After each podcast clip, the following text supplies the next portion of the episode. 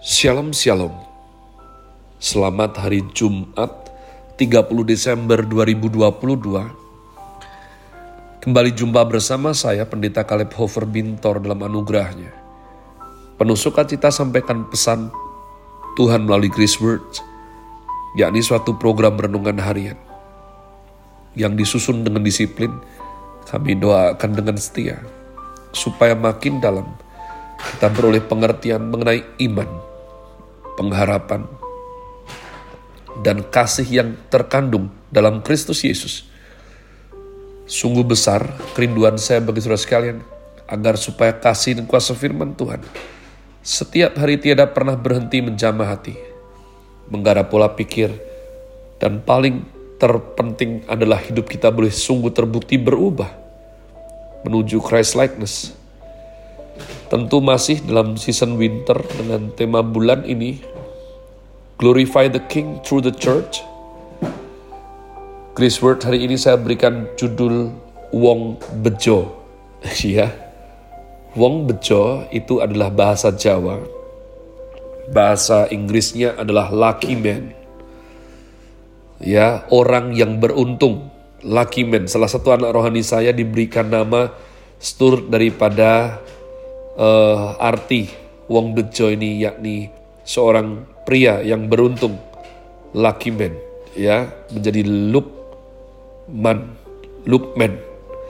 Nah, umat Tuhan, mari bergegas kita membuka Kejadian Fatsal tiga puluh sembilan ayat satu sampai dengan tiga. Kejadian Fatsal tiga puluh sembilan. Tetapi Tuhan menyertai Yusuf sehingga ia menjadi seorang yang selalu berhasil dalam pekerjaannya. Maka tinggallah ia di rumah tuannya, orang Mesir itu. Setelah dilihat oleh tuannya bahwa Yusuf disertai Tuhan dan bahwa Tuhan membuat berhasil segala sesuatu yang dikerjakannya, maka Yusuf mendapat kasih karunia tuannya dan ia boleh melayani dia. Kepada Yusuf diberikannya kuasa atas rumahnya dan segala miliknya diserahkannya pada kekuasaan Yusuf. Seringkali pada waktu saya bertumbuh, bersosialisasi, berelasi, entah di pos kampling atau duduk nongkrong bersama teman-teman. Dulu nongkrong dengan teman-teman percuma, gak genah ya. Sekarang puji Tuhan kalau nongkrong diusahakan yang bernilai kingdom. Ada ungkapan bahwa orang bodoh dikalahkan orang pintar, orang pintar dikalahkan orang lihai, dan orang lihai itu kalahnya karo wong bejo atau lucky man itu tadi. Nah, dalam perjanjian lama, rupa-rupanya ada seseorang tindakan atau pekerjaannya selalu berhasil. Umat Tuhan, ini sesuatu yang kita idam-idamkan, betul tidak? Tindakan atau pekerjaannya selalu berhasil. Dan orang ini adalah Yusuf. Di dalam dunia ini, kita mempunyai berbagai macam lambang aspek keberuntungan. Jepang punya kucing neko-neko itu yang selalu ya, eh, tangannya mengayun, memanggil-manggil itu. Lalu eh, daun semanggi, empat lay, clover ya. Banyak kaki kelinci atau segala macam yang diyakini membawa hoki, membawa keberuntungan. Tapi firman Tuhan mengatakan rahasia orang beruntung versi Kristen. Ya, di mana pekerjaannya selalu berhasil adalah karena Tuhan menyertainya. Dan indah sekali, bahkan Potifar orang Mesir itu juga mengakui bahwa Yusuf disertai Tuhan. Nah, jadi kita mengerti rahasia untuk selalu berhasil atau beruntung, ya, bejo bahasa Jawanya, adalah karena selalu disertai Tuhan. Pertanyaannya sekarang, bagaimana caranya supaya hidup ini disertai Tuhan? Nah, kalau Anda mempelajari kisah Yusuf, kita akan dapatkan betapa banyak dalam orang yang punya kelemahan ini karakter-karakter, teladan-teladan yang membuat kita bisa belajar. Dan puji Tuhan, biarlah Tuhan menyertai kita sehingga kita juga boleh disebut Wong Bejo itu tadi, yang selalu pekerjaannya berhasil. Yusuf bukan orang yang mendendam. Yusuf mempunyai hati yang lembut, umat Tuhan. Ya, terbukti ia dapat menerima dan justru menolong saudara-saudaranya yang telah mencelakakannya. Memang ada sedikit uh, balas dendam kecil ya, tapi masih bisa disebut oke lah. Intinya adalah dengan kekuatan dan kekuasaan yang baru, dia tidak membunuh orang yang menjahatinya, bertaruh nyawa loh waktu itu. Dia diangkat dan dijual sebagai budak. Kalau tanpa penyertaan Tuhan, begitu banyak hal buruk dapat terjadi dalam hidup Yusuf. Ia dapat membalas mata ganti mata, gigi ganti gigi. Pada akhirnya Yusuf menolong mereka. Dan Yusuf juga orang taat melakukan kebenaran, teguh memegang prinsip, umat Tuhan. Dia tidak pahit. Ya, juga sedari mudanya Yusuf mempunyai integritas yang kuat.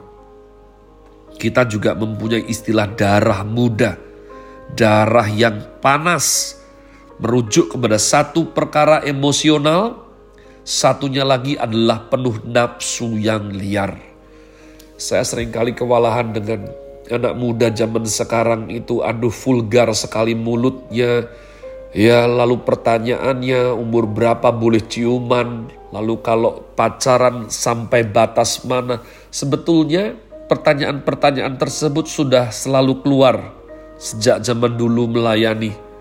Tapi ya dulu paling tidak itu saya bisa lihat orang-orang yang maaf dalam tanda kutip itu memang kelihatan nakal menanyakannya ya. Tapi makin ke belakang saya kewalahan karena orang-orang yang sepertinya baik berwajah, e, biasa saja anaknya orang baik. Kenapa bisa tanya seperti itu? Kenapa belum waktunya kok seolah-olah sudah pengen, pengen tahu rasanya. Mengerikan sekali, umat Tuhan. Dan Yusuf ketika digoda oleh istri Potifar, ya, yang mana tentu saja pasti seorang wanita yang cantik jelita, ia lari dan tidak meladeni bujuk rayu istri Potifar tersebut dan berkata, bagaimanakah mungkin aku melakukan kejahatan yang besar ini dan berbuat dosa terhadap Allah? Maka sebagai orang muda, Yusuf teguh. Yusuf tidak mudah ya jatuh. Yusuf tahan godaan.